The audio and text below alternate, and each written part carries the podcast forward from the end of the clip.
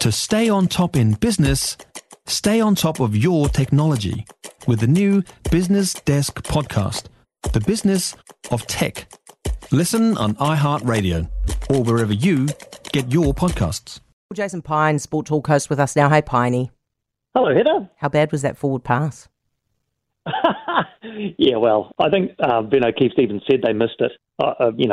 It clearly was a forward pass, but I think it's drawing a very long bow to say that that forward pass led to a Crusaders try, because I even timed it on the official clock. Yeah. There's almost 2 minutes between when that pass is thrown and when Richie Maunga scores a try.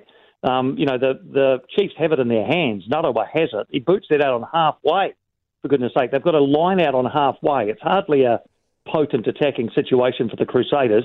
They put together a good backline move and score a try, but it's a long bow to draw to say that the forward pass led to the try. Just going to play the devil's advocate here, though, but is it possible that it just got into the Chiefs' head, right? So you had that happen and they lost that call, and then they lost the call as well, quite rightly, when Damian McKenzie was offside, and the pair of it they just couldn't recover mentally. Is that possible?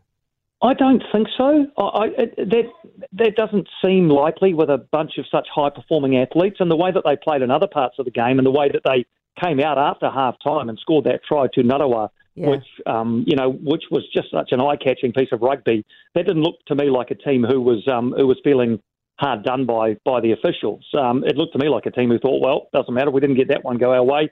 We'll make it happen ourselves. So no, I didn't see anything of that ilk. Cracking game of rugby. And talking to Elliot Smith, who was on the ground in Hamilton, he said he's never seen a side as devastated after losing a game as the Chiefs were. They were just absolutely distraught after losing that game. He said to me it was like, when he was talking to them and trying to interview them, it was like they were staring off into the distance as if they'd seen a bomb go off.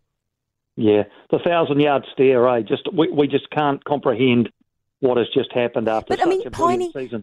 Imagine how hard that must be for them, right? Because they were the favourites from the start of the season and they've been so consistent in their game. And then the Crusaders, at the start of the season, we were all like, what happened to them? They were beaten by the Fijian Drua. They weren't playing that well. And then all of a sudden, the consistent guys lose it to the bloody Crusaders again. The bloody Crusaders. You're right. I mean, yeah, the Chiefs beat the Crusaders twice during the regular season. Let's not forget that. Yes. They were, as you say, the best side right throughout the season. But, you know, when you have a finals format and knockout games of rugby, look, I mean, you have to say the Chiefs kind of plateaued a little bit in the knockout rounds. Yeah, they only just got past the Reds and the Brumbies, but they were up for that game Saturday night. Crusaders, on the other hand, put 40-odd on the Drua and then 50-odd on the Blues and came into that final, with the experience of knowing how to win these big games.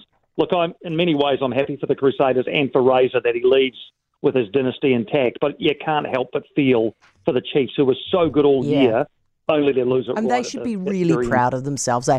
Do you think the Crusaders are going to be able to maintain this winning game without Razor?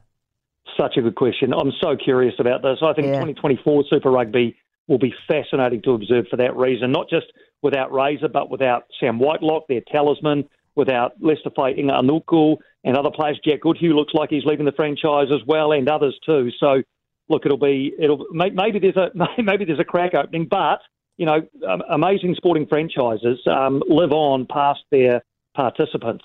So we'll see whether the Crusaders are indeed a super franchise when they've lost a few of their key people. Very good point. Piney, do you reckon Kane Williamson is going to be okay to play the World Cup?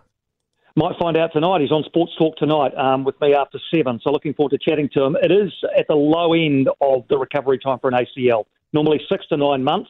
He did it 3 months ago. There are 3 months to go into the World Cup, so he'd be right at the short end of the 6 to 9 months. But one thing about Kane Williamson is we know he's very driven, very determined, and look, I'd imagine that when they have a yarn to him tonight, he'll say, look, I'm not ruling it out.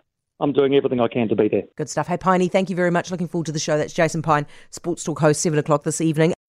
For more from Heather Duplessy Allen Drive, listen live to News Talk ZB from 4 p.m. weekdays, or follow the podcast on iHeartRadio. If you enjoyed this podcast, you will love our New Zealand Herald podcast, The Little Things, hosted by me, Francesca Rudkin, and my good friend Louise Airy. We focus on all the little things that you can do to make a positive impact on your life and to cut through the confusion from the health and wellness industry. Join us every Saturday to hear from the experts for all the tips and advice you need. Just search The Little Things on iHeartRadio or wherever you get your podcasts.